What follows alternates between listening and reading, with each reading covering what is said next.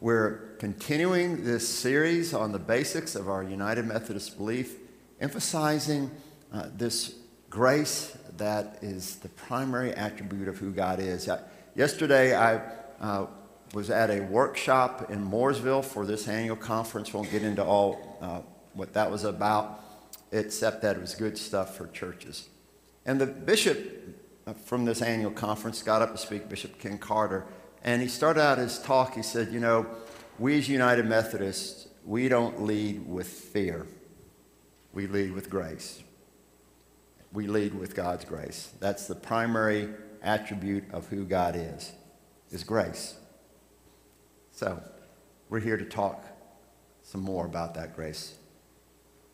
Last week we discussed prevenient grace, this going before grace, this grace that is there before we even realize it. It's expressed in creation, it surrounds us. Uh, several people texted me last week. They said they liked that illustration I used about grits. If you want to hear that, tune in uh, online from last week. A look at our Facebook page or our YouTube channel. But it's the reality that surrounds us. And today we're going to talk some more about how we experience God's grace. Remember, this is all God's grace. This isn't three different types of grace. This is all God's grace. It's just how we experience it uh, throughout our lives. Here now, the word of the Lord is found in Paul's letter to the church at Ephesus, the second chapter. We're just going to read two verses. Remember that you are at a time without Christ, being aliens from the commonwealth of Israel and strangers to the covenants of the promise, having no hope without God in the world. But now in Christ Jesus, you were once afar off, have been brought near by the blood of Christ. This is the word of God for the people of God. Thanks be to God. I talked last week about God's grace and the relationship to a house. This is the classic illustration that Wesley used. And as I said last week, prevenient grace is the porch of the house, the porch where uh, we you know, just go there and stand there. It's a place where the Amazon delivery person just drops off the package, right? It's where the mailman uh, leaves the mail. It's where the salesman comes and knocks on the door trying to sell you something, but doesn't really want the relationship. He just wants to sell you something. It is a place of proximity, but not relationship. And we're always close to God eh, because God's always close to us. We just don't have that, some people just don't have that relationship with God.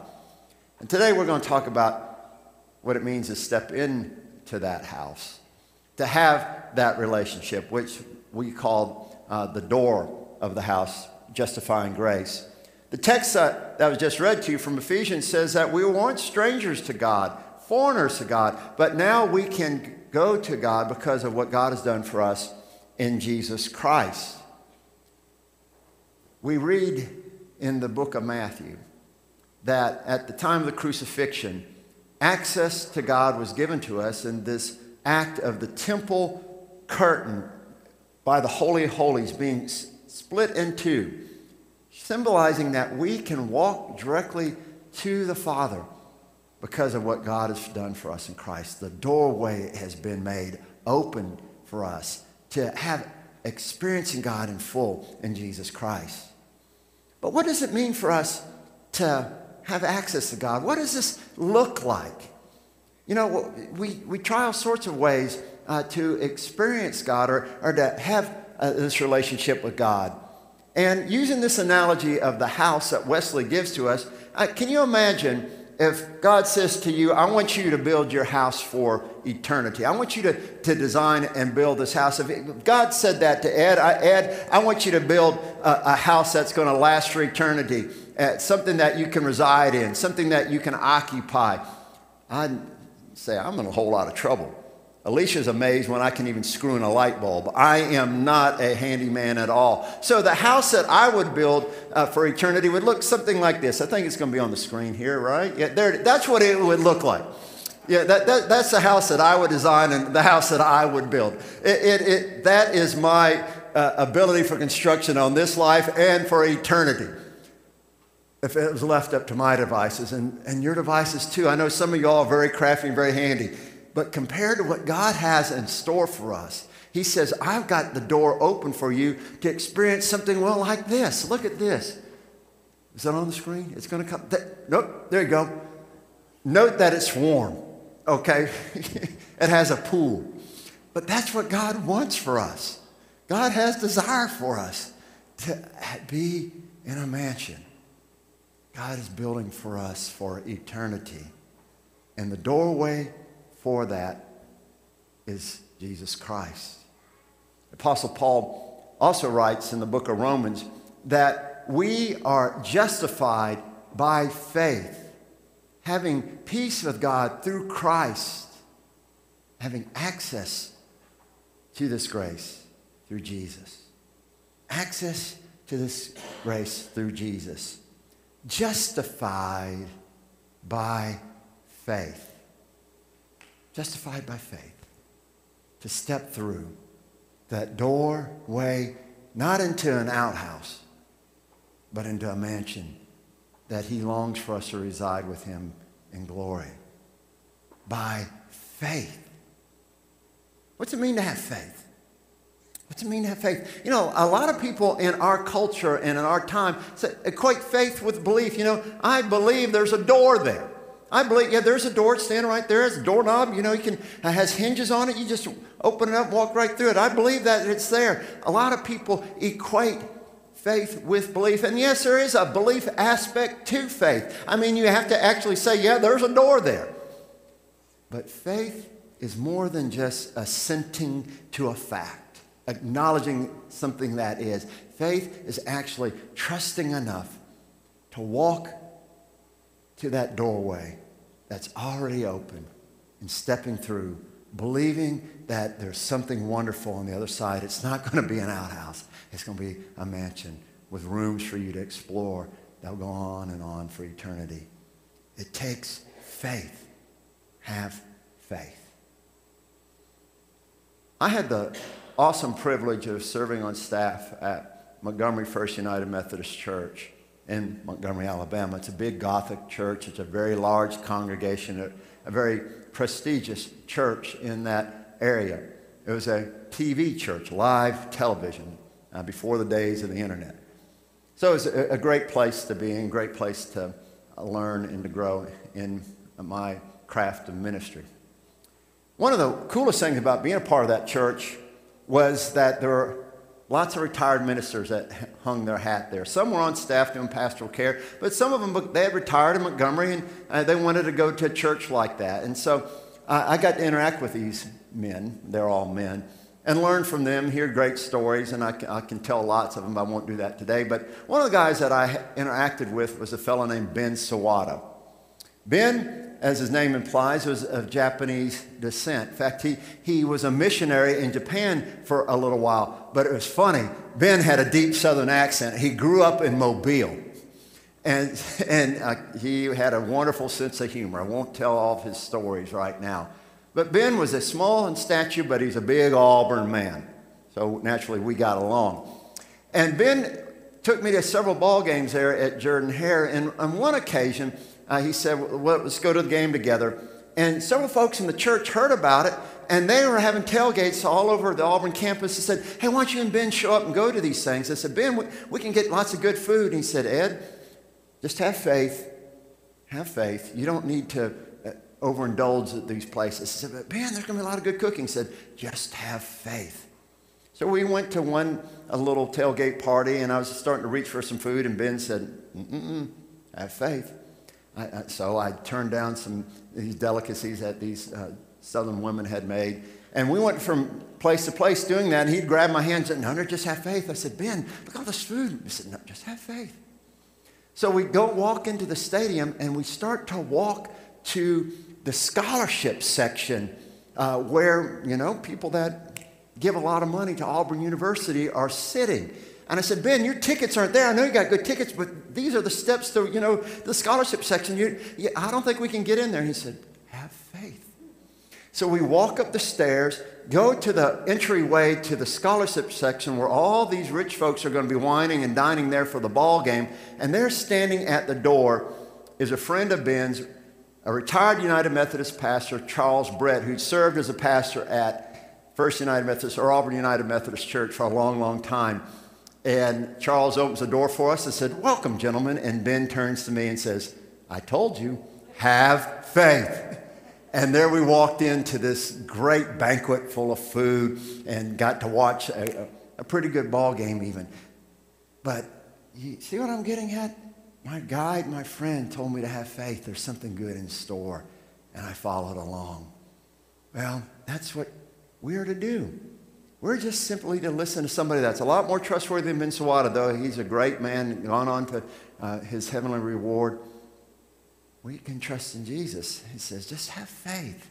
Trust in me. Trust that I have done it all that you need to be made right in the sight of God. For that's what justified is, that we are made right in God's sight. We are aligned with God and God's vision for us because of what God has done for us in Jesus Christ. All we have to do is say, okay, I'm going to follow you. I'm going to step through that door to this wondrous banquet that you prepared for us. Well, we place our faith in a lot of things, don't we? I mean, we, we think we're going to find meaning in our jobs or in our abilities and our looks or our youth or our health, all sorts of things we put place our faith in uh, here in this life. But also, I think there's something that many of us do, I know I do, and Mr. Wesley did, we're going to talk about him in just a second, that we think, this is too good to be true. I, I, I don't have access to the scholarship section, much less heaven. I, have got to really earn that. I've got to make all this money to get to that, or I've got to do all these good works. I can, I'm, I'm so unworthy to step through that door into that mansion. That's even more beautiful in that picture that Sam put on the screen. I, I, can't, I, I can't do that. I've got to work hard. I've got to do more. I've got to sin less. So many people are, are that way, and that's the way John Wesley was. Mr. Wesley declared his intention to enter the ministry in 1724. He uh, took classes that I couldn't even think about taking, much less passing. Uh, when you look at the curriculum that he had to take at Lincoln College there in Oxford University, he had to take rhetoric and he had to take Latin, he had to take Arabic. He, he took course of classical uh, biblical languages of, of, Hebrew and Greek. Uh, he did all those things so that he could be made worthy to be a, a priest in the Anglican Church. His brother came to Oxford a few years later, and he and Charles John Wesley and Charles started what was called the Holy Club to live pious and righteous lives, to get up early, to study Scripture, to pray together, to fast, to do good works in the community, because they wanted to be worthy, you see, of what God had done for them. Well, Wesley in 1735, along with Charles, went to Georgia to be missionaries there. Charles was the secretary for James Oglethorpe, and John went to go preach to the Indians. Well, I won't get into all that happened there in Georgia, but it wasn't a rousing success. I'll just put it that way. He came back to England after his mission there and said these words I went to America to save the Indians. Who, O oh Lord, will save me? During his time in America, he ran into a group of German pietist Christians called the Moravians. The Moravians were people that believed that you could experience God directly in your life. And Wesley was so impressed with that. He was so impressed with their confidence in the love of God. He longed for that himself. So when he came to England, he began to relate to some of them that were there established in England. And he got into relationship with a German Moravian named Peter Böhler. Now, Böhler had come to England to learn English to become a missionary in America. So when he started meeting with Wesley, they didn't speak the same language, so they spoke together in Latin. Can you imagine that, conversing in Latin? Because neither one of them knew German. One didn't know German, one didn't know English. Finally, uh, Böhler learned some English, and they talked together, and he kept telling Wesley, You don't earn God's grace, it's given. You don't earn God's salvation, it's a gift. And with those words ringing in Wesley's mind on the most famous date in our Methodist heritage, May 24, 1738, Wesley, he said, went very unwillingly to the society meeting at Aldersgate Street, a meeting of people who were gathered together to hear and to, about God and to proclaim love for each other. And he heard Martin Luther's preface to the book of Romans, starting out like this For we think that we can earn God's righteousness by our works or by us trying to receive a reward, and we do so very unwillingly because we are under the law. But, he said, we receive grace by this free gift given to us in Jesus Christ. Wesley, hearing those words, thought within his own heart, I felt that my sins, my sins were forgiven, and I was made right with God. And then the famous line, my heart was strangely warmed because he felt that God loved him. And in honor of those words, I'm wearing my John Wesley socks that say, feet strangely warmed. What Martin Luther was saying, what Wesley was echoing, was the words that Paul wrote in Romans chapter 7, where he's talking about this struggle that he has in his own life. The things I don't want to do, I do, Paul says. And the things that I ought to do, I do not do. Oh, who can rescue me from this law of sin and death, Paul says. And then at the conclusion of that chapter he said, Thanks be to God for our Lord and Savior Jesus Christ. And at the beginning of chapter 8, there is no condemnation for those who are in Christ Jesus. You see, for those of us who walk through the door, we're made right with God by what God has done for us in Jesus Christ. A gift. All we have to do is say yes to it. Yes to it. Have you said yes? Have you had a time where you said, I want to walk through that door. I want to enter into this household of faith. I want to experience this grace for myself. Have you? You online, have you? As I said last week, I was, I'll tell a little bit of my story. I've said it before in this place, but as I mentioned, prevenient grace worked in my life from before the time I was born. I mean, none of us has to be born. That's a gift of grace. I had parents that took me to church, and then one one Sunday during a lay witness mission, I heard the word of Christ beckoning to me to step through the door. And I went down to the altar of the Mary Esther United Methodist Church, and there said yes to be justified by grace through faith. Have you done something like that in your own life? And as grace continues to work in my life, I know after I enter that household, sometimes I have not been the best guest. I have strewn around things I shouldn't have been messing with, and I have left undone some things I know the Lord wanted me to do. And I know too, in my own heart, I don't know about you, there's a voice that whispers into my life, well, you aren't doing enough. You're not doing enough. You're not doing enough.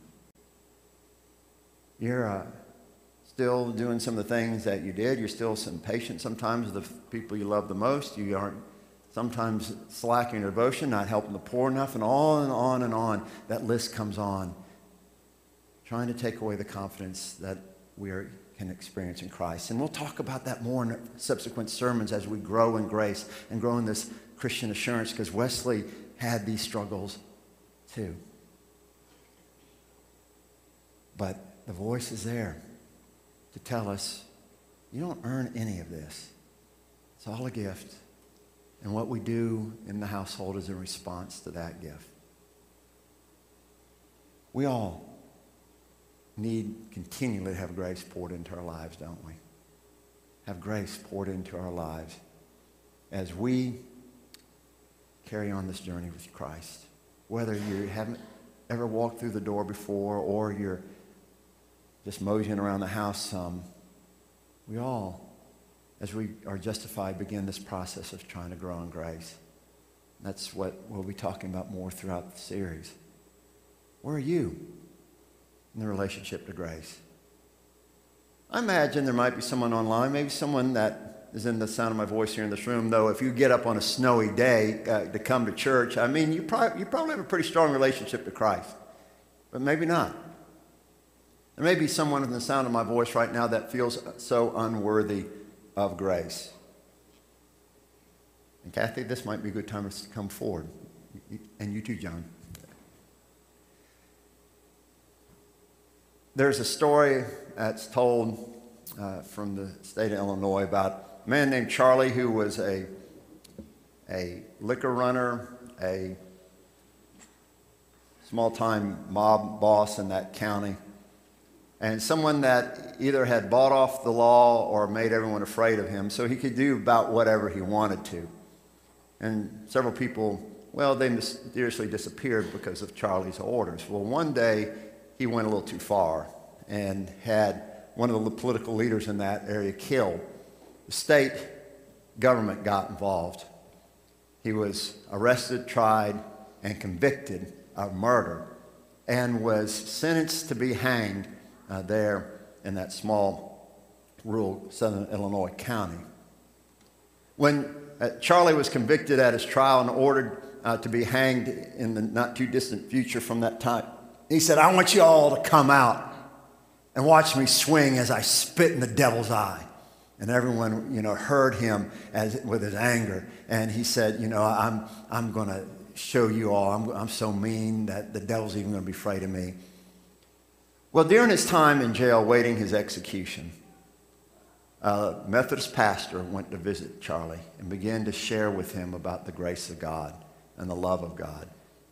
And Charlie began to realize the mistakes he had made in his life and the sin that he had dealt with in life. And when it came time for him to be executed and to be hung, he climbed up the scaffolding, and right before they put the rope around his neck, they asked if he had any last words. And he began to sing, Amazing Grace, how sweet the sound, saved a wretch like me. And the Methodist preacher who was there with him began to sing with him. And the crowd that had gathered there to watch a, a dreaded criminal die in anger, they all began to sing too. They had come to watch a man die, and what they ended up seeing was a man entering into life eternal. Singing Amazing Grace. How sweet the sound. Saved a wretch, even like a hardened criminal like Charlie. Someone like maybe you who've sinned in your own life. And maybe some of you have stepped through that door and said yes to Jesus, but you know you're not where you ought to be. You know you're not where you ought to be. There's something in your life or some things in your life, well, they need grace to wash over them. They need to be cleansed. We love to sing that song, Amazing Grace. It's probably the most popular hymn out there. And the story of John Newton is an interesting story. The author of that hymn, John Newton, was a rough and tumble seaman. Uh, he went to sea at an early age, was a cabin boy, and then an apprentice, and even uh, captained his own slave ship. He uh, was even enslaved one time on the African coast where he was captured. But on March 21st, 1748, he gave his life to Christ. And he cussed a little less, and he uh, drank, gave up drinking, but guess what? He continued in the slave trade for 16 more years because grace had not worked fully into his life yet.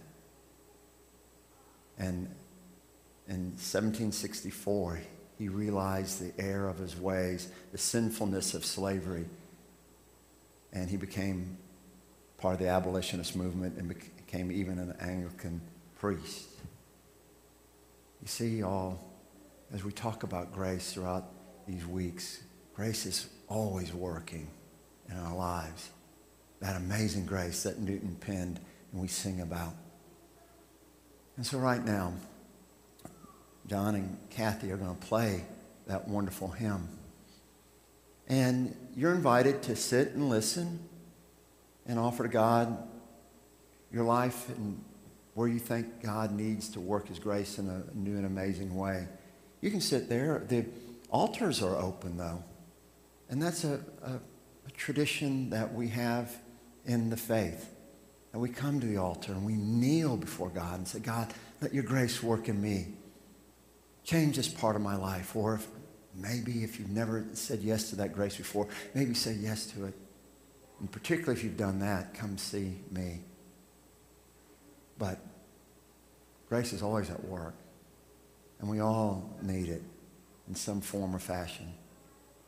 So let that grace come to you as we hear these two talented musicians play this great hymn that saves wretches like you and me.